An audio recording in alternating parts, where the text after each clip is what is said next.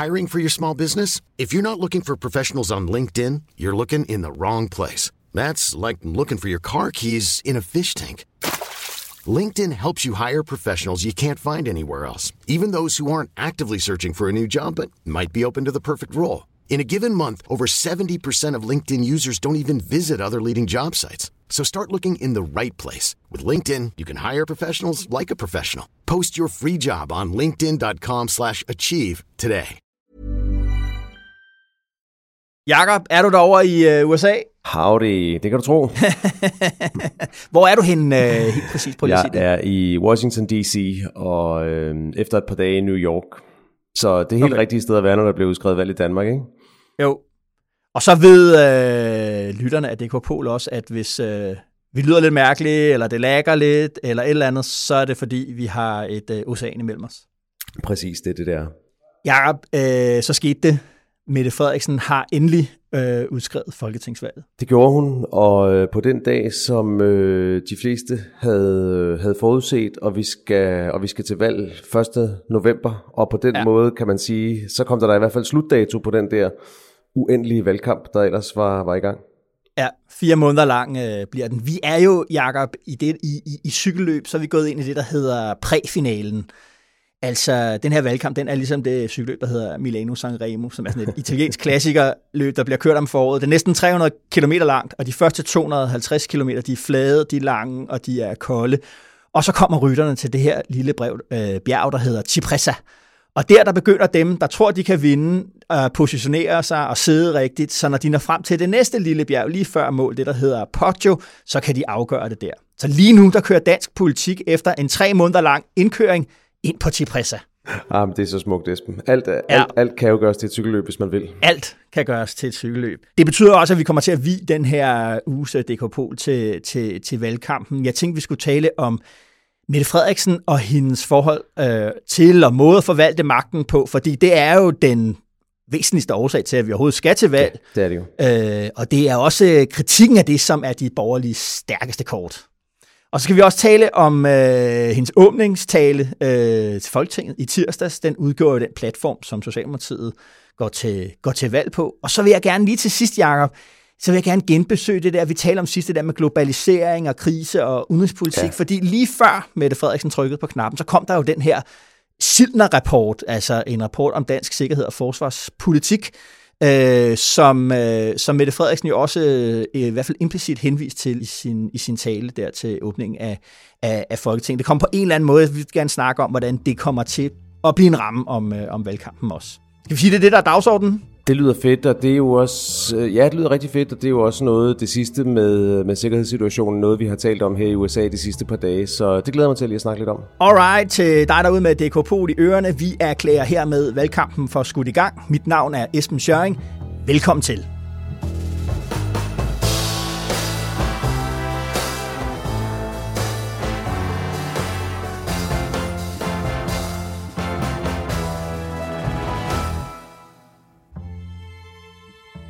Jakob, øh, fluen på væggen, hvor øh, har du summet omkring henne i den her uge? ja, i virkeligheden har jeg jo summet meget omkring herovre snakket med, med, øh, med redaktører, med politikere og med jagttager her i USA, men og tit er det sådan med flue på væggen, at vi prøver at flyve steder hen, hvor vi, hvor vi så ikke har mulighed for at, at komme indenfor, i hvert fald jo. normalt. Men i, øh, i denne her uge havde jeg egentlig tænkt det lidt anderledes. Der ville jeg godt bare have været flue på væggen på et sted, hvor jeg på en måde var flue på væggen, for jeg sad og så det, så havde fulgt det på, på en skærm, men jeg ville godt have været der rigtigt nede i Folketingssalen, da, da Bertel Hårder åbnede, øh, ja. åbnede Folketinget. Ja. Øhm, hvor han jo øh, hvor han jo bryder protokollen mm-hmm. og, øh, og, og begynder at, øh, at holde en lille tale. Ja. Og han konstaterer selv, at det sikkert er imod reglerne, men at det, da det var ham, der er formand lige det øjeblik, så er der ikke rigtig nogen til at rettesætte ham. Mm. Og så holder han sådan en lille pep-talk til, til sine kolleger, inden han for sidste gang åbner, åbner Folketinget. Det synes jeg var et, øh, det synes jeg var et meget fint øjeblik. Hvordan tog du det ned, øh, Jakob? Øh, altså, ligesom, hvem, hvem, altså, der var jo nogle opfordringer, men i det er jo også en form for sådan implicit kritik hele vejen rundt, tænkte jeg egentlig, i, øh, i, i Folketinget. Ja, det var der vel, men jeg opfattede det egentlig mest som om, han prøvede at, øh, at skyde lidt selvtillid ind i øh, blodårene på, på sine 178 kolleger og sige, prøv at høre, tro nu lidt på det, lad nu være med og, øh, og forfald til, øh, til, øh, til, til sådan mismod og, og tro på, at I kun kan blive til noget, hvis I, øh, hvis I øh, laver åndssvage selfies på internettet ja. hele tiden. Altså I, I, det arbejde, I laver, det er vigtigt, det giver mening, og I skal, I skal hvile i det, og I skal, I skal tro på, at det I gør, det gør en forskel. Ja, og så der, altså var jo den der advarsel, både du ved, at lade sig suge ned i øh, intriger og spin, mm, og, og det her med at sætte befolkningsgrupper op over for hinanden. Lige der, da han sagde det, øh, med, med det der med ja. befolkningsgrupperne, der, der var det jo svært ikke at sidde og tænke på hende, der stod uden for Folketingssalen og kiggede ind, nemlig uh, Inger Støjberg. Ja, der var selvfølgelig en, en kritik af hende, og sådan er det jo selv, når man holder de, selv når man holder de fineste skåltaler og hylder hinanden i, uh, i politik, ja. så er der jo altid et budskab nedenunder, og altid en, uh, en hensigt. Og sådan var det jo også, da, da statsministeren åbnede åbningstalen med selv at hylde, ikke bare Bertel Hårder, ja. men også Henrik Dam Christensen og Marianne Hjelved, altså de tre virkelig erfarne politikere, som alle tre har meddelt, at de ikke genopstiller ja. øh, til næste gang, og som jo har spillet enormt vigtige roller i det danske folkestyre igennem de sidste 3-4 årtier i hvert fald. Ikke? Jo. Øhm, og, og, og det var jo enormt fint, øh, da, da Mette Frederiksen gjorde det, men det havde selvfølgelig også en hensigt. Altså, der var jo en hensigt at sige, Bertel Hårder, du repræsenterer jo det rigtige, det ordentlige Venstre. Marianne Hjelved, du repræsenterer det ordentlige radikale, osv. osv. Jo, jo, jo, og gør sig selv til forlængelse af, af den lange, stabile historie. Ja, præcis. Mm. Klart. Jamen, hvad det hedder, min flue er lidt i samme øh, boldgade. Jeg gad godt at have sværmet lidt rundt øh, og fulgt ham tilbage på, på det kontor, han snart ikke skal have længere, Claus Hjort Frederiksen. Øh, Åh oh, ja. Fordi, ja, han blev ikke øh, hyldet, selvom han også var på vej ud af Folketinget. Præcis, han stopper jo også og er, det vil jeg i hvert fald våge at påstå, en langt mere afgørende politiker, øh, venstrepolitiker, end Bertel Hårder, øh, end Bertel Hårder er. Øh, hmm. han, og, det ved og, jeg ikke, om jeg er helt enig med dig i, men den kan vi tage en anden dag. Ja, det kan vi tage en anden dag. Det, altså, pointen er jo, at Claus Hjort Frederiksen er, har været nøglen til, at Venstre øh, fik statsministerposten øh, tilbage ja. i nålerne, ikke? Og hele den form, han har, han har givet det moderne Venstre. Øh, det er i hvert fald afgørende for Venstrefolkene i sig selv og for partiets identitet. Men han har jo også levet langt liv i politik, øh, og han blev ikke takket for lang og tro øh, tjenester. Det gad jeg egentlig godt at vide, hvordan han egentlig havde det med. Mm. Det er der ingen tvivl om, at han har haft det utrolig skidt med. Altså, Claus Hjort Frederiksen er jo også et menneske, og også et forfængeligt menneske, og, og, og han får jo øh, skulle jeg til at sige, den værst tænkelige exit fra Folketinget. I hvert fald den næst værst tænkelige. Den værste havde selvfølgelig været, hvis de havde ja. ophævet hans immunitet øh, ja. tidligere på året, og, og han derfor skulle tilbringe det sidste del af folketingsperioden øh, i, en, i en byretssal øh, ja. tiltalt for, for at have lægget hemmeligheder. Ja.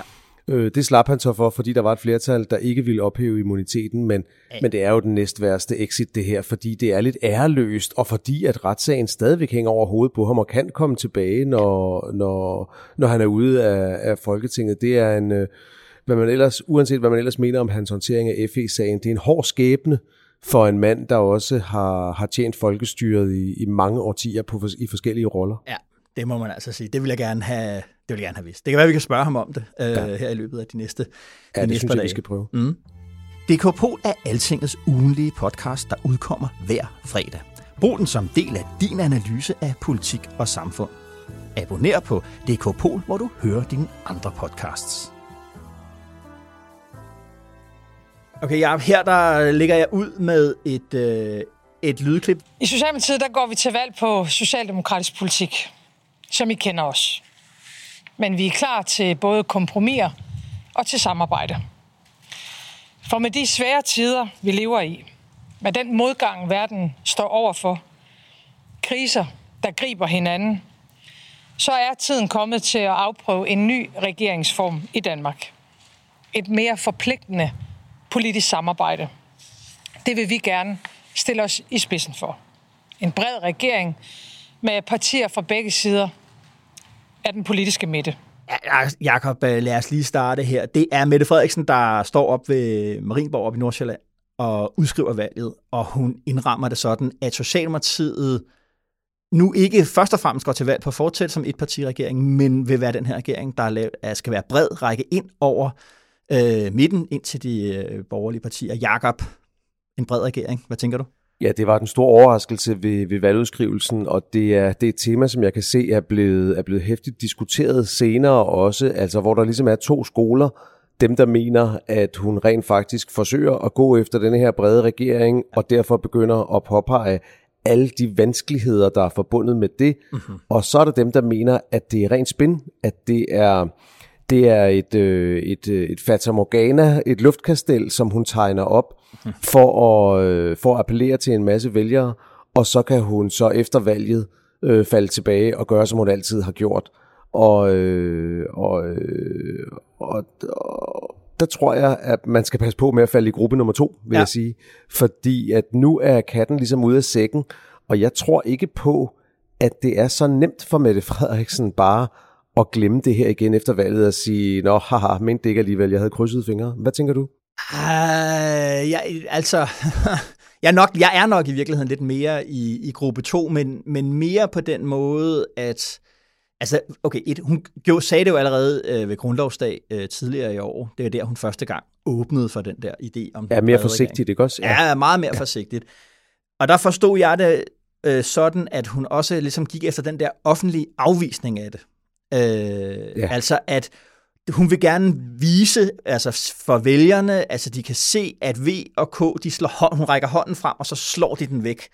Øh, på ja. den måde kan man sige, at hun beholder muligheden for at fortsætte som en etpartiregering, for det, det er jo ikke min skyld, at vi ikke fik den der brede regering. Jeg ville rigtig dem, gerne, vil. men ja. de vil de vil ikke. Og på den måde synes jeg, at det lidt minder, for mig minder det lidt om strategien øh, op til folketingsvalget i 2000, og 19, det der med at opgive en position, det var så storbyerne, søge ud i provinsen, søge ud til provinsvælgerne, indlejre sig i, i deres uh, verdensanskuelse, og så overlade de der store byer til, til SF og Enhedslisten og Alternativet og de radikale. Mm.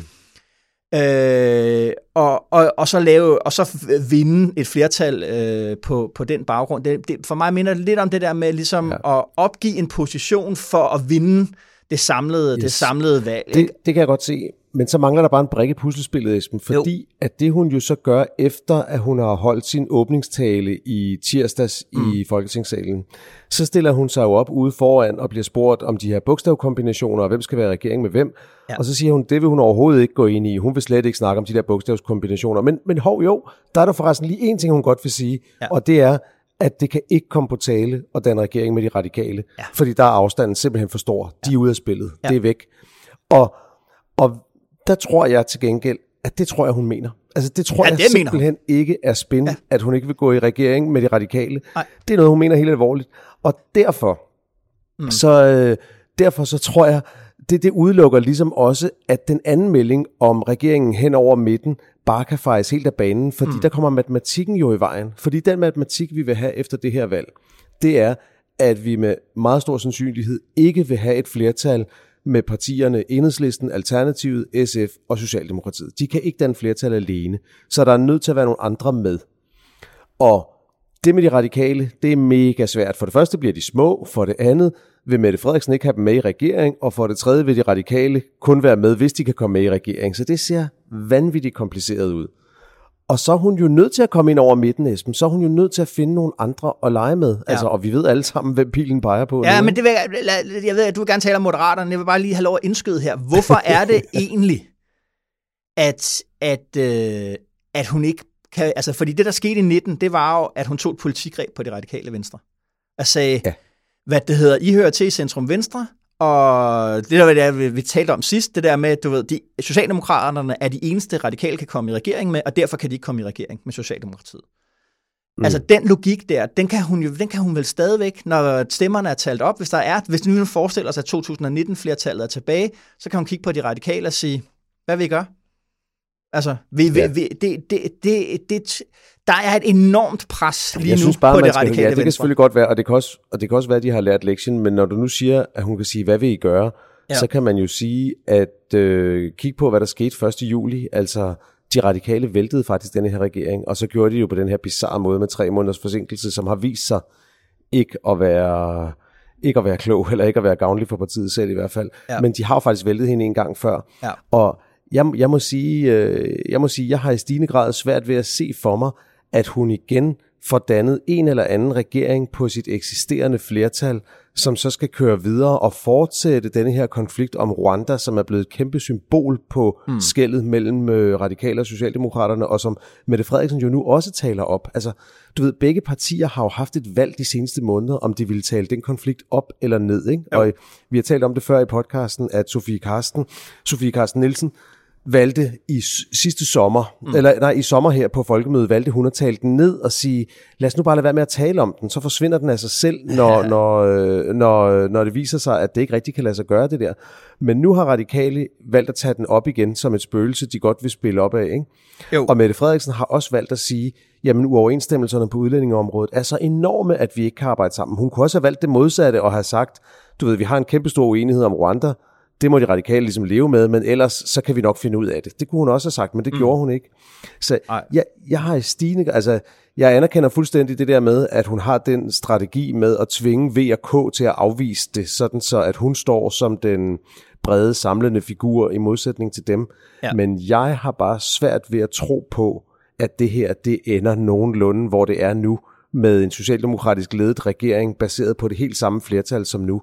Mm. Det, det, det, det synes jeg virker mindre sandsynligt lige nu, men, men det er jo det, der er med det her valg, det er, at der er virkelig mange forskellige udfald, og ikke nogen nemme udfald, ser det ud til.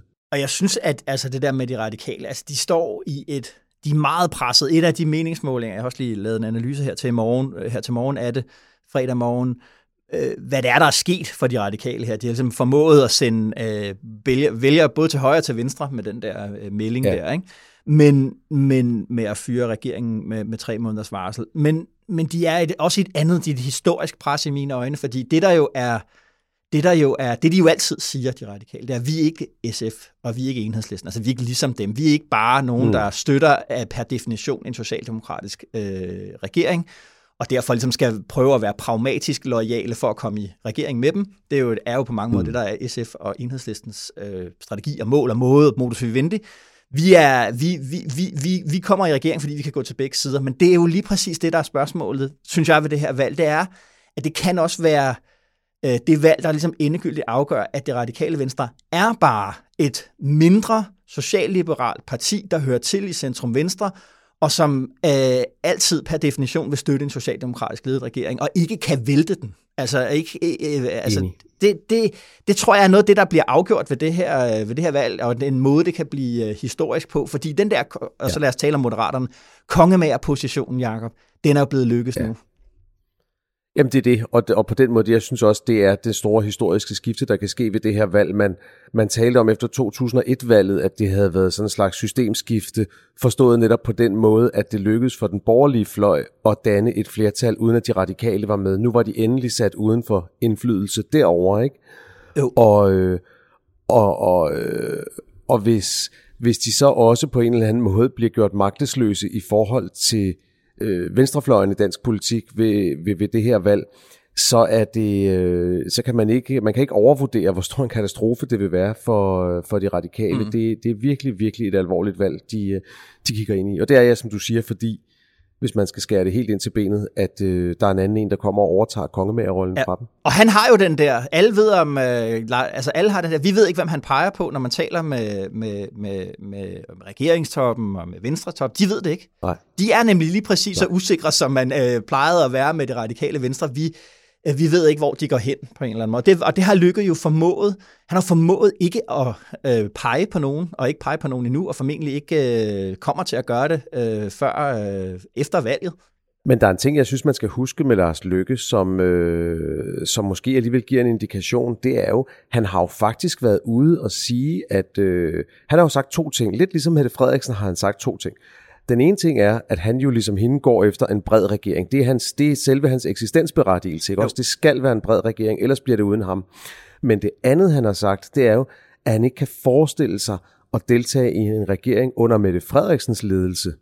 Mm. Og det er jo interessant, altså, og det er jo dels, tror jeg, sådan en måde at sætte og forsøge at sætte lus i skinpelsen over hos Socialdemokraterne, og se, om man kan, om man kan puste til et eller andet internt oprør, der kan få nogen til at sige, at ah, det var da også bedre, hvis Nikolaj Vammen kom og overtog, eller sådan noget, ikke? Altså, det er, jo, det er jo en slet skjult måde at prøve at skabe, at skabe intern uro i S. Det ser ikke ud til, at det lykkes, selvom der var en periode for en, måned siden eller noget, hvor jeg godt kunne mærke, ja. at det var noget, som begyndte at gå i rygtestrømmen ja. på Christiansborg. Altså der var det lykkedes ham at få folk til at snakke om det i krogene. Jamen, det kan også være, at det er Nikolaj Vammen, der kommer og overtager og sådan noget. Jo. Ikke? Selvom jeg tror, jeg tror ikke, det har været på noget tidspunkt diskuteret nej, nej. i den socialdemokratiske ledelse, nej. men det var sådan et rygte, det lykkedes at sætte i søen. Ja. Men sagen er jo bare, at hvis, hvis Mette Frederiksen er leder, og det er hun, og hun er øh, sandsynligvis også det største, leder af det største parti efter valget oh. her, så, så har Lykke sådan set stillet en, en ligning op, der ikke kan løses, ikke også? Fordi så kan han ikke både få sin brede regering og undgå at komme med i en Mette Frederiksen-regering.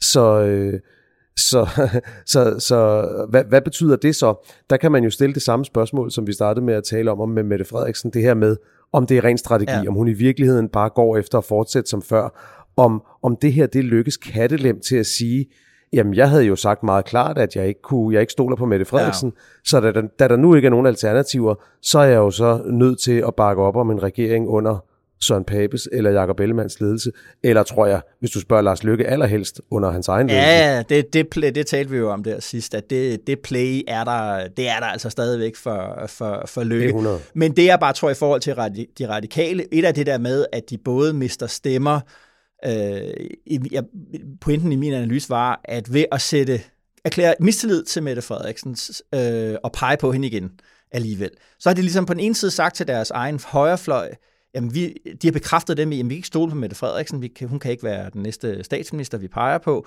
men ved at man, mm. ved at Sofie Carsten Nielsen peger på Mette Frederiksen igen, så sender hun den højrefløj afsted mod øh, Lykke og mod Ellemann og mod Pape. Ikke? Øh, fordi jo. de siger, jamen, har du ikke, altså, vi kan ikke stole på dig nu til at, øh, at levere en anden regering end, øh, end Mette Frederiksen. På den anden side har Sofie Carsten Nielsen også lykkedes med at få en masse mistillid til sine røde vælgere, hvis vi kan kalde dem det. De, det er altså de venstreorienterede radikale vælgere.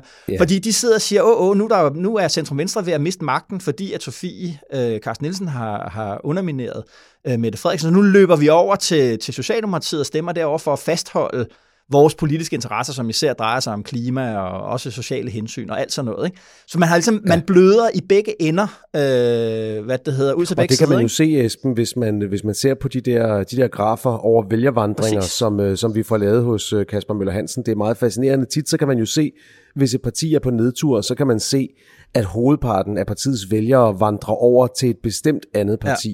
Ja. Men hvis man kigger på grafen for de radikale lige nu, ja.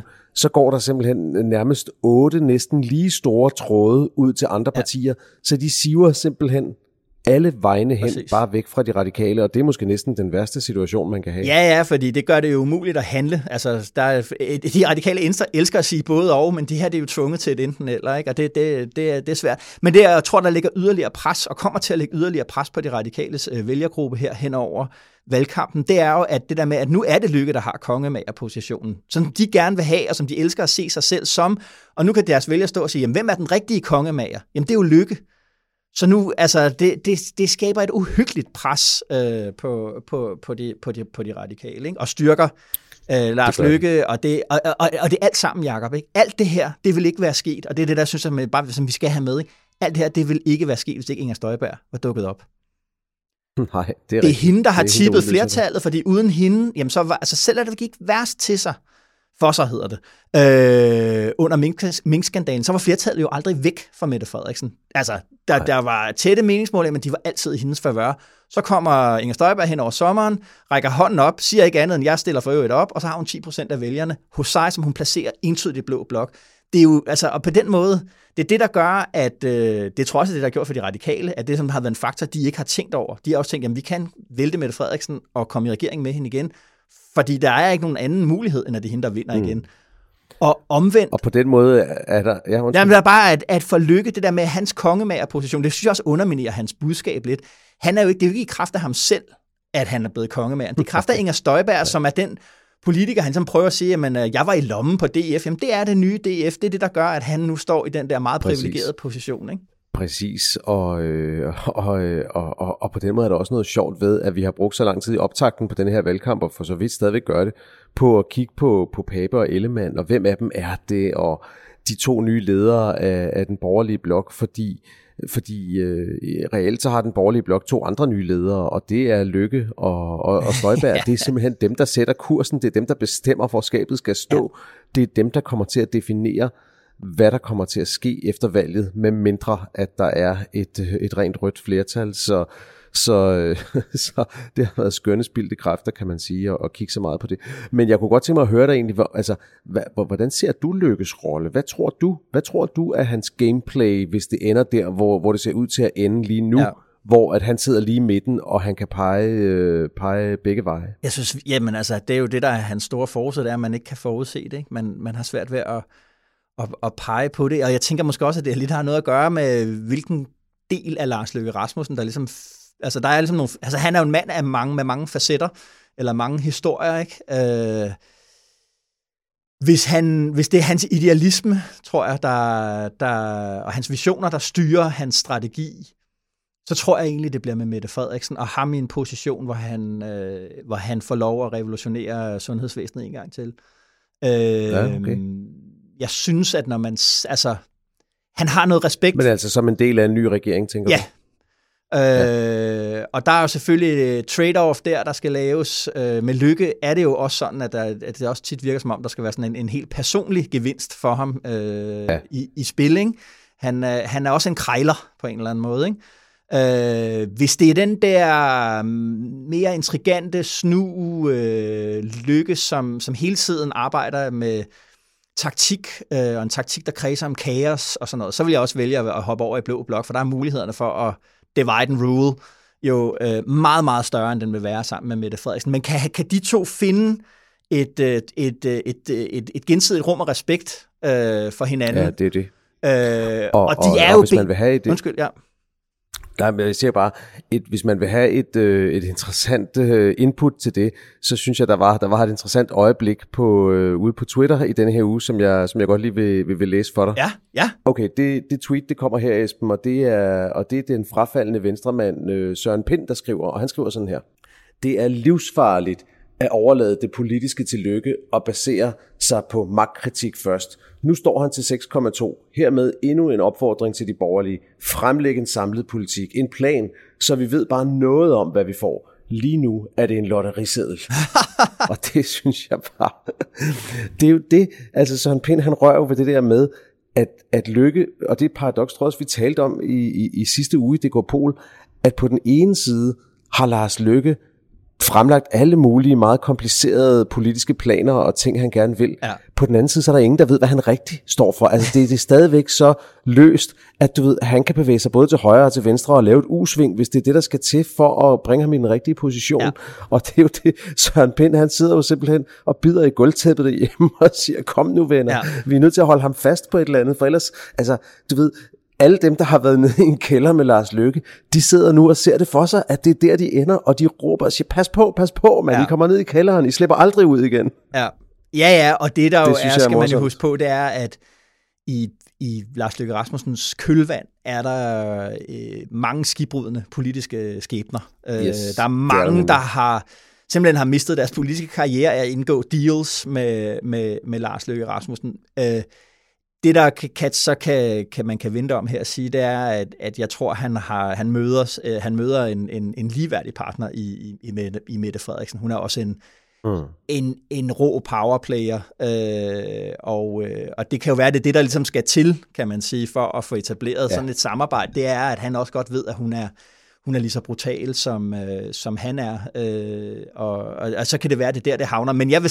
altså, jeg vil, jeg vil ikke udelukke, at af alle de usandsynlige scenarier, der er ved det her valg, der kan det også være, at det bare ender nogenlunde ligesom det gjorde sidst, at øh, Centrum Venstre har uh, flertallet, og så, bliver, så havner øh, presset og flaskehalsen ved pege på Sofie Carsten Nielsen, og hvad hun tør og ikke tør, hvad det radikale Venstre som parti egentlig er, egentlig er villig til, eller ikke villig til efter fire måneders valgkamp. Ja. Der er jo en lille ting, hvis man går rundt ind på Christiansborg, ikke? så hænger der jo oppe i den ene ende af vandrehallen, så hænger der en hel masse portrætter det er jo portrætter af de mennesker, der har været statsminister i Danmark. Og øh, det seneste portræt, der er blevet hængt op der, det er det af Helle thorning Schmidt. Øh, og det er jo lidt pudsigt, fordi Lars Løkke var jo sådan set statsminister både før Helle thorning Schmidt ja. og efter Helle thorning Schmidt, men hans portræt hænger der ikke. Nej. Og det tænker jeg er noget, Lars Løkke har valgt, fordi han først vil have det portræt op og hænge, når han er helt færdig med at være statsminister.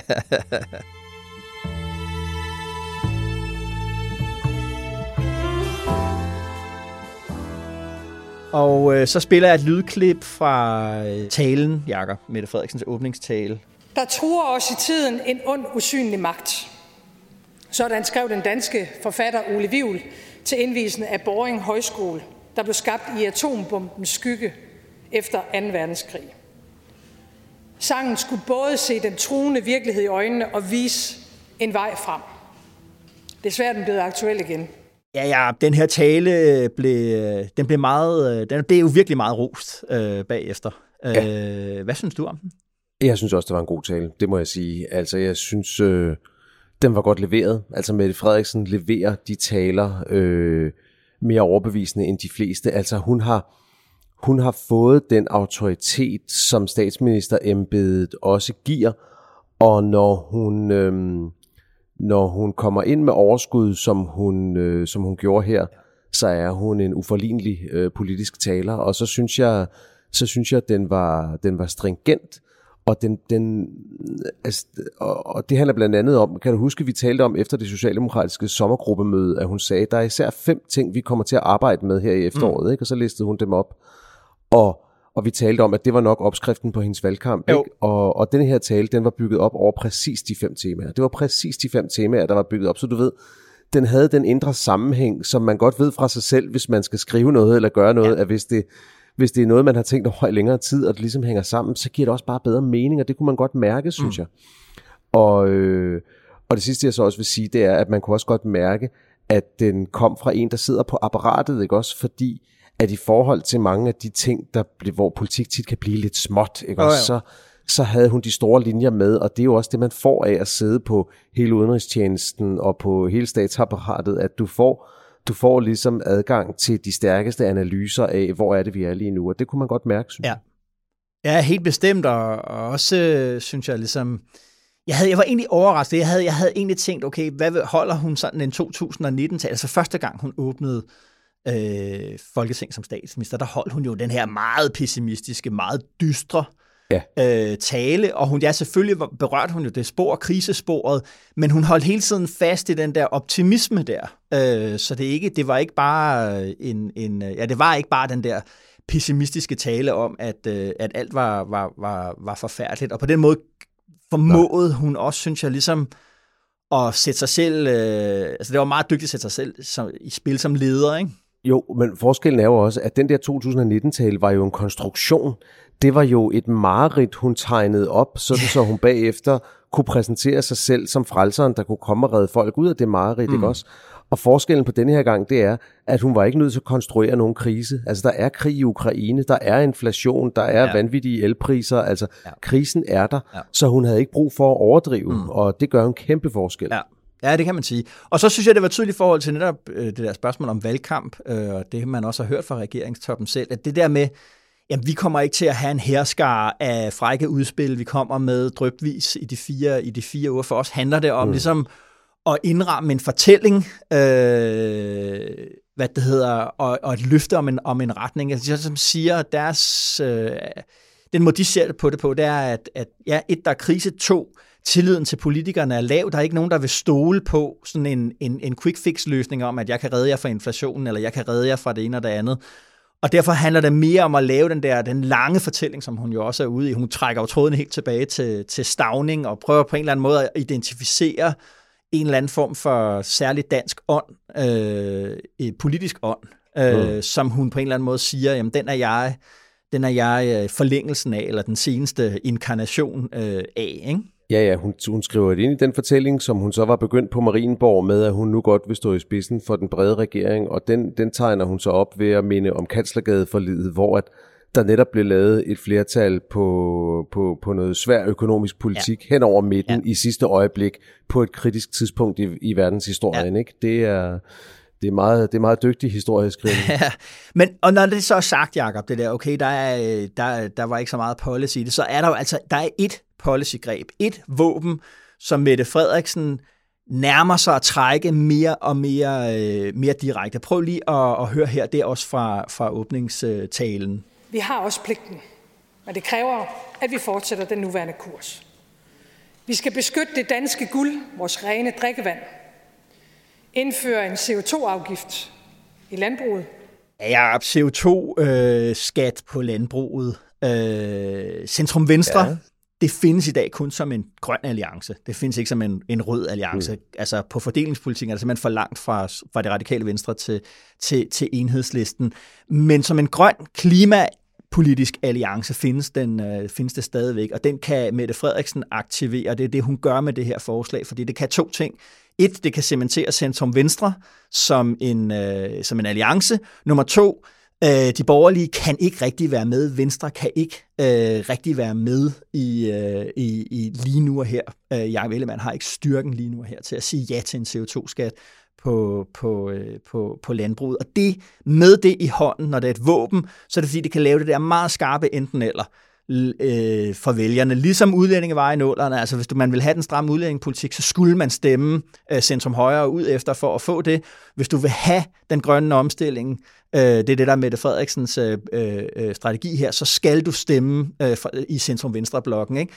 Og det, det, synes jeg, det, det, det synes jeg, vi kan se det i dag på Twitter, vi kunne se det i åbningsdebatten, altså at, at, øh, at Socialdemokratiet, SF, Enhedslisten blev ved med at presse på, på især Venstre.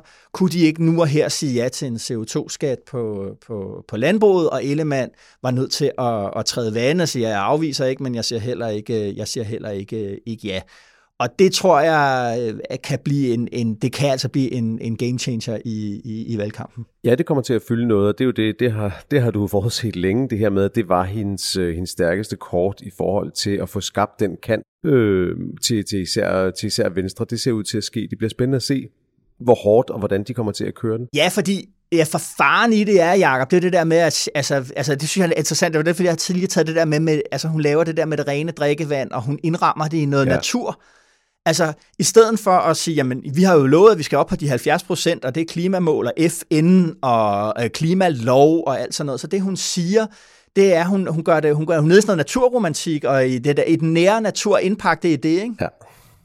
Nu sidder jeg i USA, ikke? og jeg ved godt, man må aldrig sammenligne politikere med, med, med ham der, vel? Med, med, med Trump, og det ligger mig også fjernt at gøre det. Ja. Men det der, det er bare sjovt, ikke? Fordi en ting, jeg kan huske fra Trump-præsidentperioden, øh, det var, at hver gang han skulle tale om klima, ikke? Jo.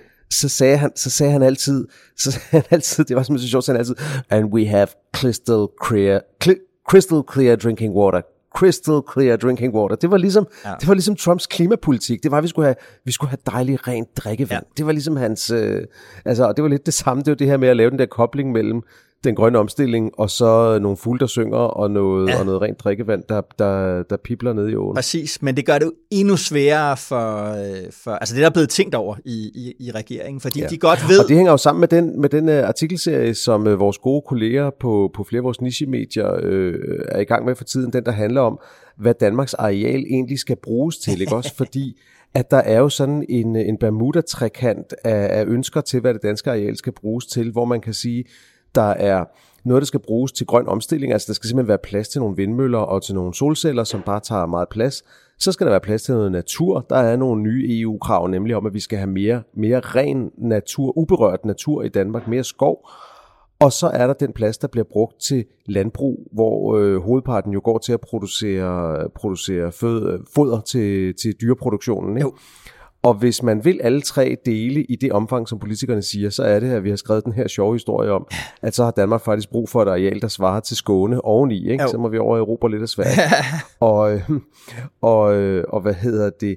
Derfor så rammer hun jo dobbelt ned her med, med, med den måde at gå ind i CO2-afgiften på. For det er ikke kun det her med en CO2-afgift, som kan være som kan være hård ved landbruget. Det er også det her med, at, øh, at naturen kan betyde, at man er nødt til og, øh, og simpelthen tage flere landbrugsarealer ud af, ud af produktionen. Ja. Det er, og, og det rammer ind omkring, øh, de har tænkt meget over den der vælgergruppe, som, som de jo er oppe og, og slås med Inger Støjberg og Dansk Folkeparti, måske også Venstre til dels øh, om. Og det, det der er dyrevelfærd og den, øh, den rene natur og sådan noget, det, det er værdier ja. for, for dem, ikke? hvor man kan sige, at for det, for det radikale Venstre eller, eller, eller enhedslisten, så vil man måske mere sige, at det er de der 70 procent af CO2-målet, og altså, hvor meget besparelse det giver. Ikke? Og der har vores kollega Hjalte Kravsten øh, jo lavet en artikel, som jeg synes, du lige skal lægge i show notes, så, så folk kan gå ind og læse den. En virkelig, en virkelig god artikel for nogle, jeg tror det er et par måneder siden, det er i hvert fald flere uger siden, hvor han tager fat i det der dilemma, der hedder, at, øh, at Venstre tit underspiller ja. det en lille smule, når der bliver talt om dyrevelfærd i, i stallen, ikke? hvis det er grise eller køer, det går ud over. Ja. Men i debatten om det her vilde natur, der er blevet etableret i nogle forskellige områder i Danmark, hvor dyrene simpelthen jo går frit omkring, øh, der har Venstre været helt op på den store klinge med, at det er dyremishandling, og det kan man ikke, og det må man ikke. Så, og, og så prøvede Hjalte, øh, vores kollega, øh, vores redaktør for, for Altinget Miljø, han prøvede så at, at, at få et svar på, øh, hvordan det egentlig kunne være, at det ene var dyremishandling, og det andet ikke var. Og det kan man prøve at læse og se, hvilket svar han fik på det. Men det træder også ind i det her med, det her det er svært, det, det, det er svære områder for Venstre. Esben, en ting mere om det her. Jeg er egentlig uenig i noget af det, du sagde lige før, hvor at du sagde lige før, at der ikke var så meget policy i talen. Det ved ja. jeg ikke, om jeg er helt enig i. Nu har vi lige okay. snakket om det grønne her. Jo. Men hun, hun, øh, hun fremlægger jo også det, hun kalder en helhedsplan, hvilket jeg, jeg synes var hysterisk morsomt. Jeg var nødt til at gå ind og google det, for at være sikker på, at jeg huskede rigtigt. Det var jo navnet på den kuldsejlede økonomiske ja. plan, som Lykke prøvede at få igennem i ja. sin seneste regeringsperiode, som hele tiden blev udskudt og udskudt og udskudt, indtil den til sidst faldt til jorden med et brag. Og den har Mette Frederiksen nu genoplevet. Nu skal vi have en helhedsplan igen. Ja. Øh, det synes jeg var, var interessant. Og, og ideen med den helhedsplan, det er jo ligesom at imødekomme også øh, lykkes krav om, om, en, øh, om nogle store reformer. Ja. Nogle store reformer, der kan fremtidssikre dansk økonomi. Ikke? Og så var der jo også en strafreform, som hun talte om til sidst. Øh, så, så jeg synes sådan set, der var nogle, øh, nogle, nogle politikudmeldinger i talen, også måske flere, end der plejer at være egentlig.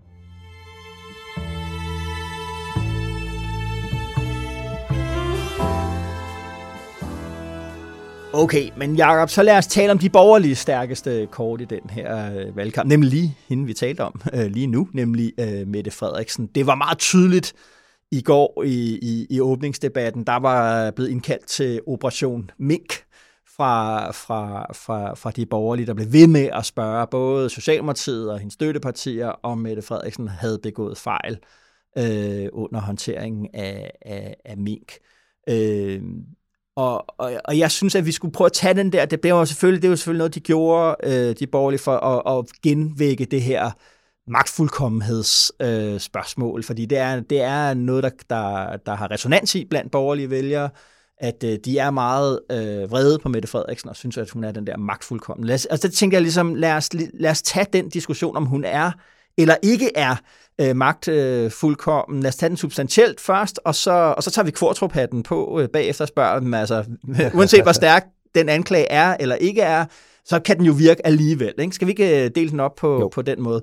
Jo, Hvis vi starter der med substansen, så synes jeg, så bliver jeg simpelthen nødt til at starte med en helt fremragende artikel, som uh, vores uh, to kolleger, Christoffer Lund Hansen, og, som er erhvervsredaktør og redaktør for, for, for, for embedsværk, det dækker embedsværk, Signe Ries uh, Lund, de har skrevet sammen en artikel, som prøver ligesom at tage det her spørgsmål op og sige, hvad har hun egentlig hvad har hun egentlig gjort med det, Frederik? Vi siger det der, hun har centraliseret, ja. hun er magtfuldkommen. Hvad, hvad, hvad, er egentlig, hvad er egentlig det rigtige her? Ikke? Og det har de altså talt med indtil flere departementchefer om. De fleste af dem er øh, udtaler sig anonymt, og så har de selvfølgelig også talt med Grand Old Man i dansk statskundskab, nemlig Jørgen Grønnegård øh, Christensen. Mm. Øh, den, den, der er ligesom, der er, de har jo også forskellige udlægninger af, af det. Der er nogen af de her departementchefer, som som taler om en forandring, og de ser et skred i retning af en politisering af selve embedsværket.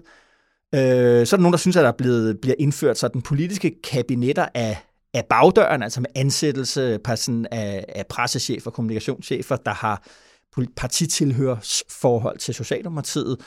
Og så, og så øh, Jørgen Grønnegård, der mener, at helt grundlæggende er der ikke blevet ændret på traditionen for neutrale øh, embedsfolk, men han, han påtaler sig mere ligesom, at den måde, der bliver ledet på, altså at bliver for snæver og for, ja. for, for jaget. Ikke?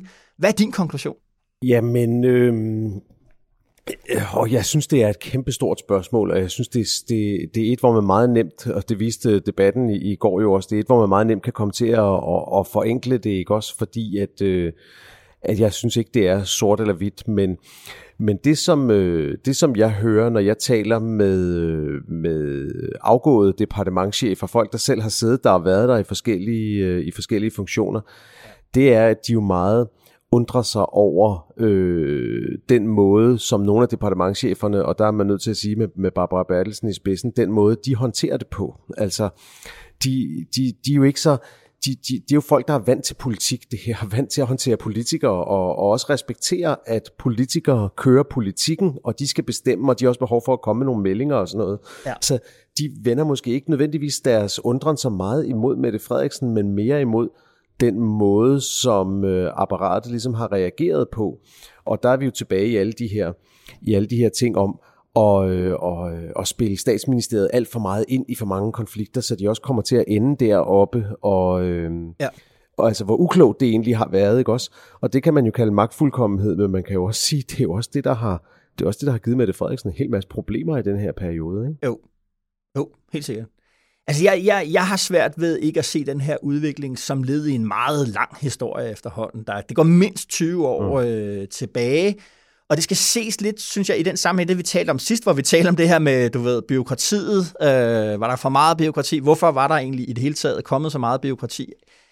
Øh, og vi talte om, hvordan at det var en reaktion øh, fra, fra, fra centraladministrationens side for at redde økonomien under, under velfærdsstaten, som var bræst sammen der i løbet af, af 70'erne. Ikke? Så alt det der, vi taler om, økonomisme, økonomistyring, budgetlov, den fælles øh, konsensus om konstant at forbedre konkurrenceevnen gennem udbudsreformer, konkurrencestat, Finansministeriets jerngreb, alt det der det, det er jo rigtigt, det er jo sket, men det indsnæver også rummet for, for, for politik. Altså, hvad, hvad, hvad kan du gøre? Vi talte jo meget om det der med nødvendighedens politik for 10 år siden, og det, er jo, det har vi så glemt nu, men, men det er jo rigtigt, der er nogle konstanter i dansk politik, som du ikke kan lave om på, og som den her regering heller ikke har kunne lave om på. Altså, hvorfor er det, at, de, at hun begynder at tale om helhedsplan med Frederiksen? Det er, fordi hun godt ved, at hun skal ned ad det der konkurrencespor lige om lidt, og hun, og hun står faktisk også og siger i den her tale, at vi, vi har lavet udbudsreformer, vi har øget arbejdsudbuddet, og det er jo det, du skal sige, når du er chef for en, en, en konkurrencestat. Ikke? Ja. Men jeg mener, at du kan reagere på tre måder som politiker over for konkurrencestatens jerngreb. Det er,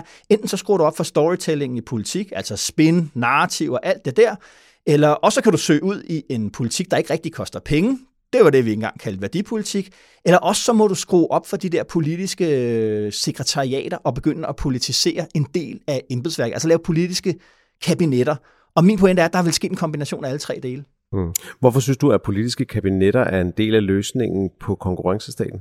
Jamen, det er det der, hvis du skal, fordi du skal ind og ændre på sådan nogle store administrative strukturer, for at du kan få din politik igennem.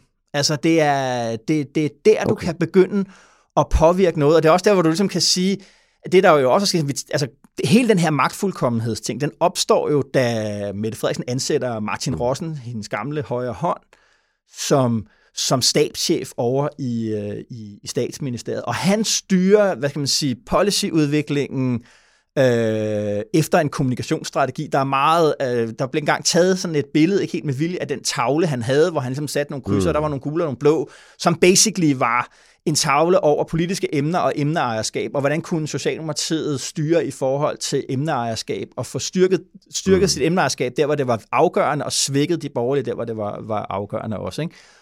Og, og, og det er, det, det, så det, der, altså det er jo den måde, du kan begynde, altså at du arbejder ja. med selve processen, og siger, hvad er, det, hvad er det, der skal ske ud i embedsværket? Det bestemmer vi, og det kan du kun gøre ved at skifte ud på departementschefsposterne og få nogen ind, der tænker ligesom dig. Ja, men det, og der ligger jo netop der i en eller anden form for mistillid til, at systemet egentlig kan levere, hvis ikke det er nogen, vi har sat ind, og som er lojale mod vores eget projekt. Ikke? Ja. Og det er der, det er der hvor, jeg, hvor jeg tror, at... Øh, at jeg ved ikke, om det er udtryk for magtfuldkommenhed, men måske nærmere magtesløshed faktisk. Præcis. Altså, Præcis. At, øh, at, ja, at, øh, at, at de har gjort det, fordi at, det synes jeg også, øh, den tror også, vi talte om i sidste uge, Jørgen Grønnegård havde for nylig en, en artikel i Weekendavisen, hvor, hvor han skriver, at det, det der egentlig var, var slående ved Mink-sagen, det var jo, at den måske viste, hvordan Mette Frederiksen havde været for dårlig til at bruge embedsapparatet. Altså hun havde været for lidt opmærksom på, hvilke muligheder hun egentlig har som statsminister til. Hun kan jo, hun kan jo bare sige, jamen jeg vil godt have en gruppe, der forbereder, hvis vi en dag er nødt til at slå mængden øh, ihjel. Og så har hun en gruppe, og så leverer de jo et stykke papir på det, og så ligger der, ja. du ved, en plan for det i hendes, øh, på hendes bord øh, den følgende tirsdag. Ikke? Jo. Men hun fik, aldrig, hun fik aldrig bestilt den plan. Hun fik mm. aldrig bedt om at få lavet den plan, og derfor, da det så pludselig skulle ske, så... Øh, øh, så, havde hun ikke, øh, så havde hun ikke nogen køreplan for, hvordan det skulle ske. Præcis, og det synes jeg også, altså hvis vi, hvis vi så tager, begynder at tage den der kortrop-hat på der, det har jo været helt centralt for de borgerlige at kritisere Mette Frederiksen som en form for mørkets fyrstinde. Øh, ja. og, og, og det man jo gør, når man, når man, når man gør det, det er, at man glemmer, at, at øh, det kunne også bare være, at for eksempel minkskandalen ikke var udtryk for en sådan konspiratorisk dukkefører, men i virkeligheden for, at Mette Frederiksen ikke er en særlig god øh, leder. Øh, okay. Og hvor de store beslutninger bliver truffet alt for hurtigt, og der kan man sige, det de opgav ved ligesom at dyrke den der med, at hun skulle i rigsretten med det samme, og der var noget fordækt noget skjult og alt sådan noget, det var mm. at, øh, at slå ind på det der kompetencespor. Øh, fordi der synes jeg, der vil der være masser af guf, man kunne køre på øh, politisk øh, og, og holde fast i. Ikke? Og det... Øh, og det kommer også hen til det. Kommer det her til at betyde noget kan, kan i, i, i valgkampen? Hvad, hvad tænker du der? Er det nok for de borgerlige, Jacob, og, øh, at tale om mink? Lige en pointe, inden vi går i, i kvartrup-hatten der, det er, jeg synes, det er fuldstændig ja. rigtigt, det der med, at det har undret mig hele vejen igennem, og det har vi også talt om før, det her med, at de ikke har valgt at, at køre på, på manglende kompetence, men har valgt at køre på rigsretssagen mm. i stedet for. Og der kommer jeg til at tænke på en artikel, som højesteretsdommer Jens Peter Christensen skrev i Jyllandsposten her for nylig, hvor han jo skriver, at, øh, at udulighed er jo ikke strafbart i sig selv. altså, og det er jo ligesom det, synes jeg, der er gået galt for dem, for de borgerlige i, ja. i Mink-sagen, det er, at al den udulighed, de har fået øje på, den har de troet, hun skulle sendes i fængsel for, men det er bare ikke strafbart at være udulig. Det, det er bare noget, man mm. bliver fyret politisk for. Der har de virkelig, der har de virkelig set forkert. Og, øhm, og spørgsmålet er så det næste, og det er så der, vi, vi tager den der kvartropat på, det er så, kan det så lykkes dem alligevel at få brugt alt den snak om rigsret og, og, og hendes kæmpe ansvar for det til at, at, at få hende afsat. Og, og det synes jeg er et af valgets store spørgsmål, som jeg ikke har svaret på, fordi mm. at jeg tror, at, øh, at jeg synes, det bliver meget spændende at se, om herre fru Danmark egentlig følger så tæt med i det der, som sådan nogen som du og jeg gør. Og jeg har ikke svaret. Jeg siger ikke, at de er ligeglade med Mink-sagen. Jeg tror rigtig mange Nej. steder, at folk er farvet over det, ja. og at det er lykkedes for de borgerlige at få skabt et billede af en regering, der ikke tager ansvaret for sin fejl, og aldrig, øh, at det aldrig har nogen konsekvenser, når de mm. laver fejl. Mm. Men hvor dybt det stikker, om det stikker dybere end Inger Støjbergs 15 procent. Ja, det synes jeg er et af valgets store spørgsmål, som øh, jeg glæder mig til at få svar på. Hvad tænker du? Jeg tænker, at det er et godt våben, men det er ikke godt nok. Altså, det taler lige ind i hjertekulden til de der borgerlige-borgerlige vælgere, og det er det, det, det, det, det, der også kan gøre, at, at der kan blive talt rigtig meget om med Mink og Mette Frederiksen her, det er jo, det, det bliver også et våben internt blandt de borgerlige til, hvem, hvem kan have den skarpeste kritik af det her for at suge ja de der meget øh, borgerlige-borgerlige øh, vælgere. Men det er jo ikke noget, der trækker vælgere ind over, øh, ind over midten. Det kan vi jo også se, når vi kigger på, på målingerne med Frederiksens popularitet og alt det der. Så kan vi jo se, at ja, der er øh, 40-45 procent af vælgerne, for hvem Mette Frederiksen er en rød klud, og så er der øh, øh 55-60 øh, procent, som øh, elsker Mette Frederiksen. Og det er bare, det tal der, det er bare, det er ikke, det er ikke godt nok til at skabe den der forandring. Og der synes jeg, at det vi så i åbningsdebatten i går, var et tegn på det der med, at de borgerlige er på en eller anden måde fixeret af Mette Frederiksen. De er besat af Mette Frederiksen. Og det gør, at de øh, glemmer den der del, der handler om, hvad er egentlig jeres eget øh, alternativ. Ellemann er klart den, der forsøger bedst, men det er stadigvæk bare... Ja han skal stå i egen ret. De skal ikke være et spejl af Mette Frederiksen. Nej, og det er jo det, vi har talt om mange gange, Esben. Det er jo det der med, at på den måde er det en genopførelse af, af få-æraen, hvor at, øh, at venstrefløjen var fixeret på ja. øh, og, øh, og, og tænkte, hvis bare de kunne få hvis bare de kunne få ham væk, så skulle alt nok blive godt igen. Og sjovt nok, det, det kunne de ikke.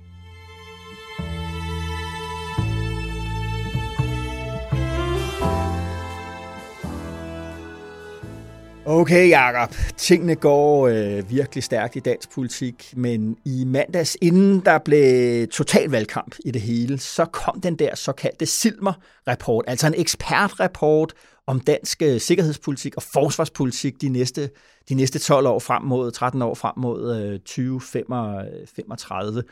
Og jeg vil gerne lige berøre den, fordi det følger op på noget af det, vi talte om i sidste DK Pol, nemlig den her nye måde, vi begynder at forstå øh, globalisering på, måske særligt den måde, øh, eliten øh, forstår, øh, øh, hvad det hedder, globalisering på, øh, hvor globalisering ikke længere er sådan en udvikling, der føres ind i historiens afslutning med evig fred og forbrugerisme, men i nye konflikter, især øst og, og, og sydfra, og hvor økonomien ikke længere er den, er den store driver i, i vestliggørelsen af, af hele verden. Og, og så vil jeg også gerne lige, når vi lige har talt lidt om det, øh, prøve at komme ind på det. Hvad, hvad, hvordan kommer det til at influere øh, dansk politik? Må jeg ikke lige læse noget op for den der rapport først, Jacob? Det er lige fra starten af, af rapporten. Der står her, de største globale virksomheder, som bedst udnyttede de nye teknologier og værdikæder, opnåede en økonomisk styrke og indflydelse, der overstiger mange staters. Der var en udbredt tillid til, at markedskræfterne med et minimum af regulering ville sikre leveringen af de nødvendige ydelser til virksomheder og borgere. Samtidig oplevede hele verden et velstandsløft uden historisk sidestykke som følge af den omfattende og sofistikerede globale arbejdsdeling organiseret i komplicerede værdikæder. Det var dog ikke alle stater, der opgav geoøkonomisk tænkning.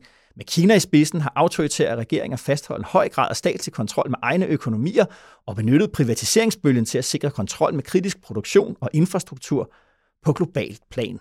Citat slut. Jakob, øh, det, det er jo altså på få linjer her, der erklæres den gamle forestilling om globalisering for død. ja, det kan man sige.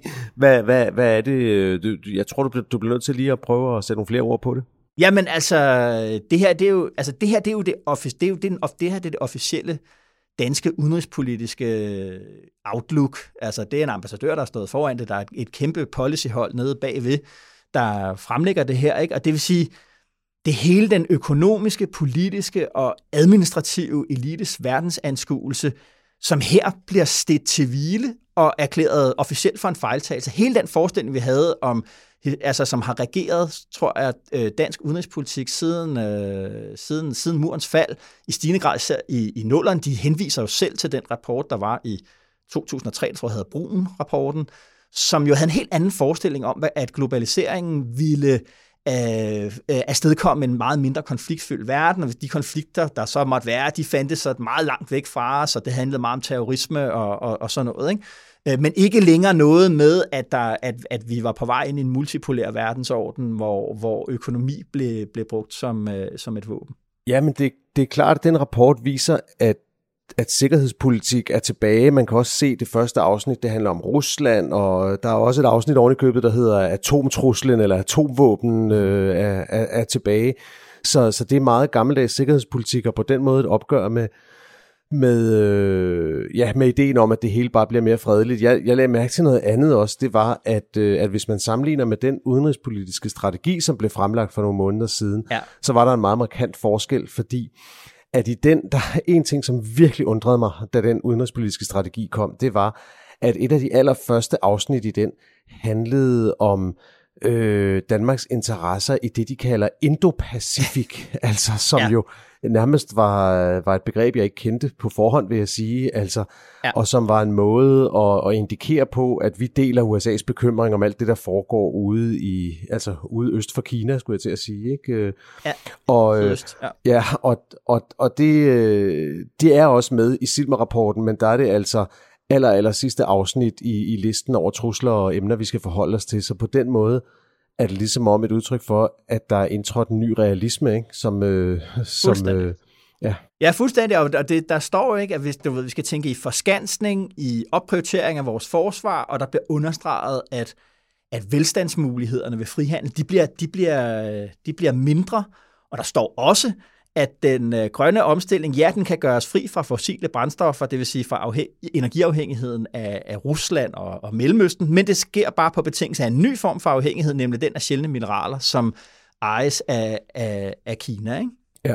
Og der står, altså der står, hvis den, man, man skulle subsumere den der rapport, fordi den, den henviser faktisk også til, hvordan unge mennesker oplever oplever verden. Altså det her med, at hvis du er født fra 85 og op efter, så må det også have været, virket meget mærkeligt, at folk har talt om globalisering som sådan, at nu er vi på vej ind i, i, en helt ny tid, med hvor krig, det hører fortiden til, og kriser bliver, det er også noget, vi læser om i historiebøgerne, ikke? fordi du har 9-11, og du har finanskrisen, og flygtningekrisen, og klimakrisen, og alle de der ting. Ikke? Der står næsten ja. i den der rapport, hej unge generationer, vi øh, boomer og de ældste fra Generation X, vi har simpelthen stukket lokummet i brand, fordi vi troede, at globaliseringen tog os ud på den anden side af historien med krig, konflikt og krise.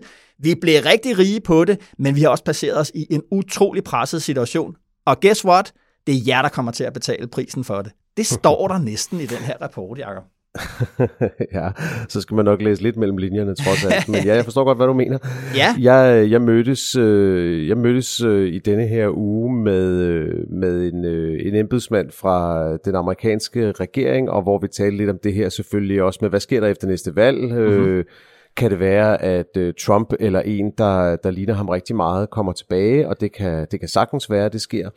Og der sagde den embedsmand noget, som jeg synes var meget interessant. Han sagde nemlig, jamen altså, vores generation, og han var sådan øh, øh sidst i 40'erne, øh, og sagde, vores generation, vi, vi må nok i virkeligheden indse, at vi har haft det utrolig nemt. Altså, vi har aldrig rigtig skulle kæmpe for noget. Altså, siger min forældres generation, de havde truslen om at blive sendt til Vietnam og, mm-hmm.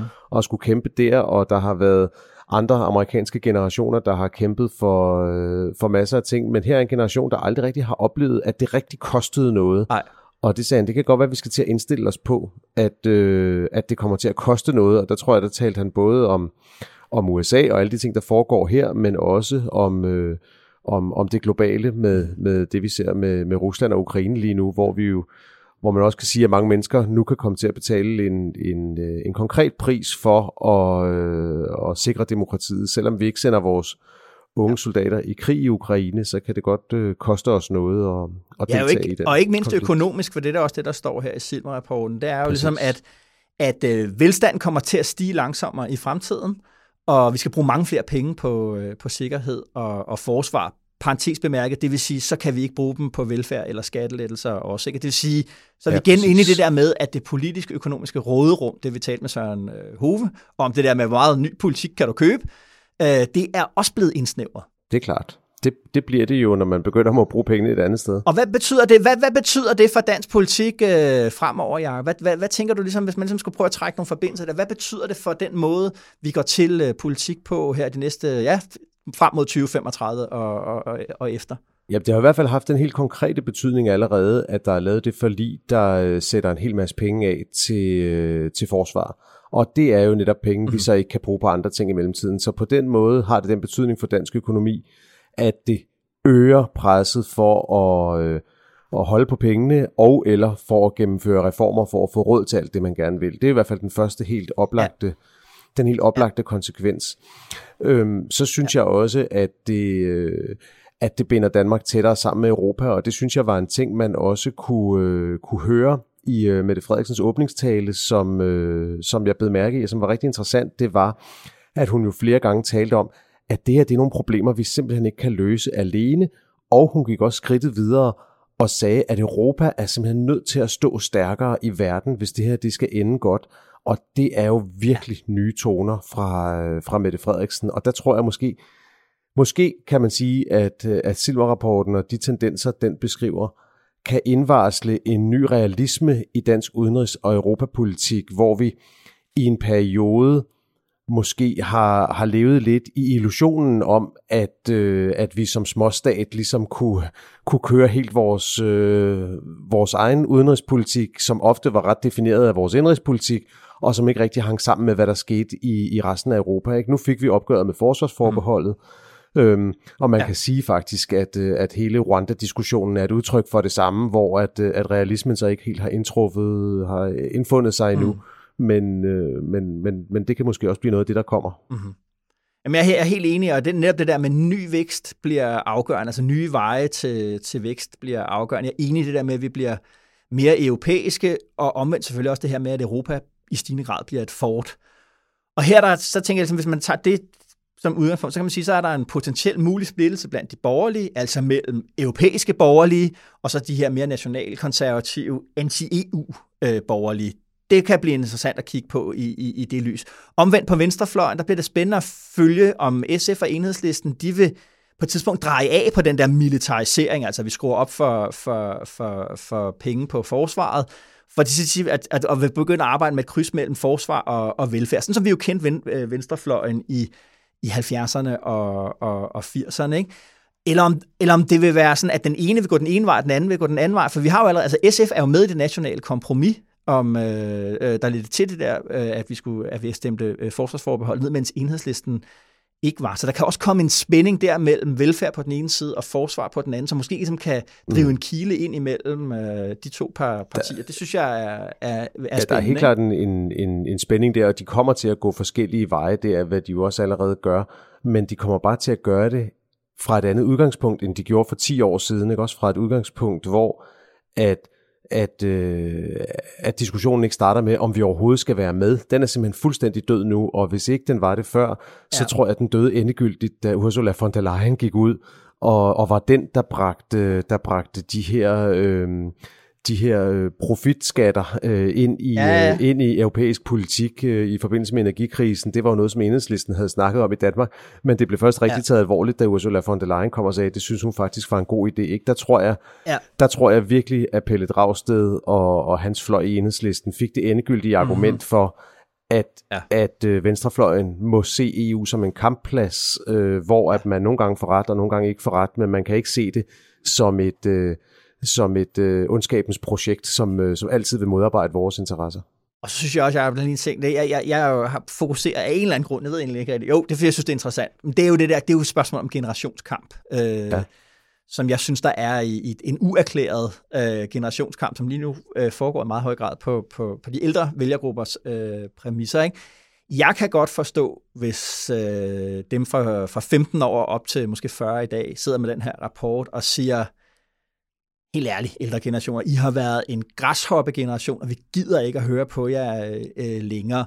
Altså, du ved, problemet, som jeg har prøvet at beskrive flere gange, det der med, de ældre er flest, øh, og det er fordi, det er det, der mm. giver dem styrken i demokratiet. Så hvis de unge skal se fordelen i demokratiet, så mener jeg, at så er det det der, vi har talt om, skal vi sætte valgretsalderen øh, ned, så de får stemmeret, fordi min frygt kan være, at de vil vende demokratiet ryggen, hvis de kan se, at det kan, kan, kan, kan bruges til noget til deres interesser, Øh, og det er en udvikling, vi ser i andre, i andre vestlige lande, at, at unge mennesker sådan bliver ligeglade med demokratiet. Nogle ja. vender sig måske endda mod mere autoritære politiske bevægelser. Ikke? Og det, men sådan en rapport her, det er jo også et, altså, det der officielle kig ind i fremtiden, så vil de jo også stå og sige, jamen, hvor, hvor, hvor, hvor, hvordan skal jeg blive lykkelig i, øh, i en verden, som er, er tegnet så dystert øh, op her, men netop med den indrømmelse, der ligger i rapporten, nemlig at vi har baseret vores virksomhedsdrift, vores politik, vores øh, prioritering af, af, af midler politisk på en verdensomfattelse, som vi nu kan se har, været, har, har, har, har risikoudsat os. Altså, det tror jeg også, at Mette Frederiksen var inde på på et tidspunkt. Altså, du ved, at man i ly af finanskrisen kom til at sælge havnene i Grækenland til kineserne. At man har alt for længe accepteret, at det var dem, de har købt næsten alle miner i hele verden, at det er dem, der udvinder de der sjældne øh, mineraler, der metaller, der skal bruges. Altså, der kan også komme en modreaktion fra yngre generationer, der ligesom vil sige, hvor, hvorfor skal vi overhovedet lytte på det der establishment der? Det, det, ja. det, det kunne jeg også godt se som en endnu en kilde til den der generationskamp, at, at der er nogen, der vil sige, kunne tage den her rapport og den bevidsthed, den nu afstedkommer og sige, vi skulle blevet forrådt lidt.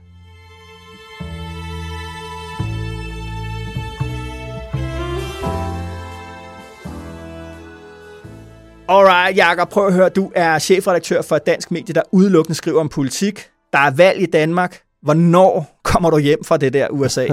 jeg skal nok komme hjem. Jeg rejser hjem i morgen, og så tager vi tre ja. ugers valgkamp, og øh, det glæder jeg mig til. Yes. Jakob, øh, du slipper ikke for en, en anbefaling? Min anbefaling skal være en øh, bog, som jeg også har anmeldt øh, på Altinget denne her uge, øh, som jeg slugte i, øh, i flyveren på vej til USA. Øh, som er en bog om øh, en sag, vi har talt om tit her i Dekopol. Det er jo FE-sagen. Og øh, bogen er skrevet af en politikjournalist, der hedder Hans Davidsen Nielsen, og den hedder Spion blandt venner. Og det er sådan en bog, som øh, jo øh, altså laver en, en journalistisk bog om en helt aktuel øh, politisk sag. Det kan både blive en fugl og en fisk, og rigtig tit ender sådan nogle bøger øh, dårligt, fordi de bliver et sammenskriv af det, man allerede har læst i pressen. Men sådan er det ikke med den her bog. Den, øh, den fungerer faktisk. Og, øh, Og det gør den af et par grunde. Den ene er, at den giver noget baggrund, som jeg tror, de fleste, det, sådan havde det i hvert fald selv, de fleste lidt ikke har fanget eller havde glemt, nemlig hvordan startede det egentlig helt fra begyndelsen med nogle interne konflikter ude i Forsvarets efterretningstjeneste, som Hans Davidsen Nielsen har meget godt styr på, og som han tegner op med faktisk en, en enkelt medarbejder, som bliver meget bekymret og mener, at der foregår noget fordækt, og, og da han ikke ja. rigtig får, får ørenlyd, så begynder han at gå og optage samtaler med sin overordnede på mobiltelefonen for at indsamle bevismateriale. Det er meget, det er meget spektakulært, og det får han ligesom fortalt forfra, hvad det var, der skete der. Og det andet, han så gør, det er, at han ligesom bare tager alle brækkerne og lægger dem frem en efter en, næsten som sådan et øh, dominospil, øh, ja. så de ligger i rækkefølge. Og det kan jo være enormt nyttigt i sådan en sag, der er så kompleks og har så mange forgreninger. Og, og så tegner han, det må jeg jo desværre sige, et meget dystert billede af, hvad den her sag øh, handler om.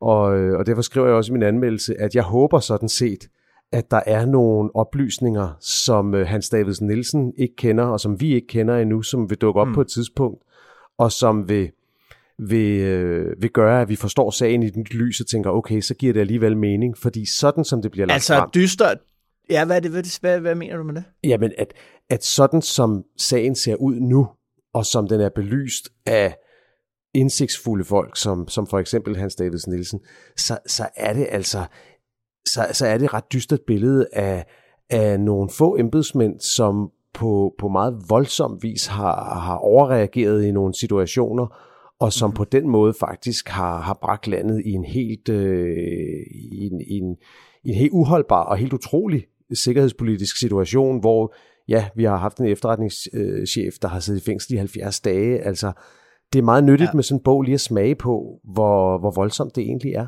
Spændende. Øh, det er en god Spændende. bog, og jeg kan, jeg kan varmt anbefale mm-hmm. den. Øh, man kan starte med anmeldelsen på alting, så kan man tage bogen bagefter.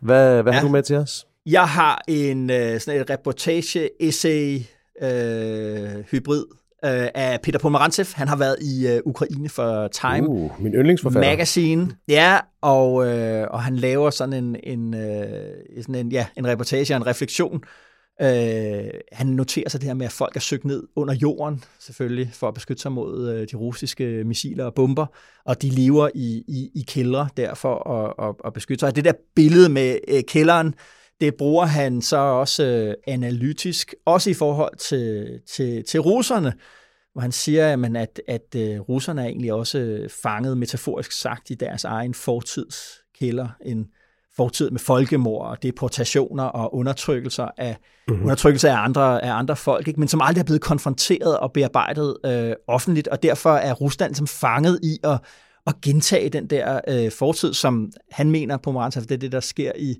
i, i Ukraine nu, eller som er det, man kæmper om i, i, i Ukraine nu. Og jeg synes netop det der, det er jo en analyse, som vi talte om ham der, Sergej Lebedev, øh, for nogle gange siden. Det er jo også mm. hans analyse. Altså den der fortid, den russiske fortid, den sovjetiske fortid, som, ja. alt, som, som ligesom lever øh, i ruiner og i, i øh, ude øh, langt fra Alfavej i, i gamle barakker, som øh, har stået i lejre, som nu er blevet forladt.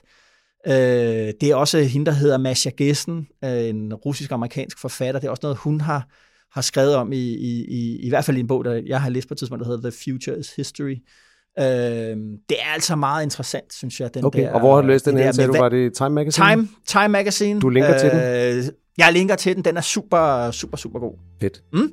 Jakob, øh, god tur hjem over Atlanten. Jamen, øh, tak, og vi ses lige om lidt. Ja, vi ses lige om lidt. Og også øh, tak til dig derude med DK Pol i ørerne. Det er vi som altid uendeligt taknemmelige for. Mit navn er Esben Schøring, jeg er politisk redaktør her på Altinget. God weekend, god valgkamp og god vind.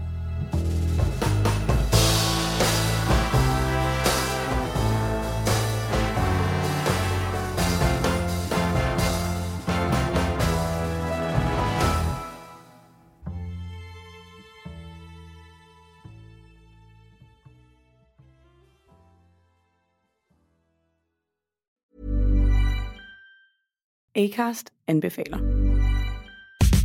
Mit navn er Anders Morgenthaler. Over for mig sidder Roald Bergmann.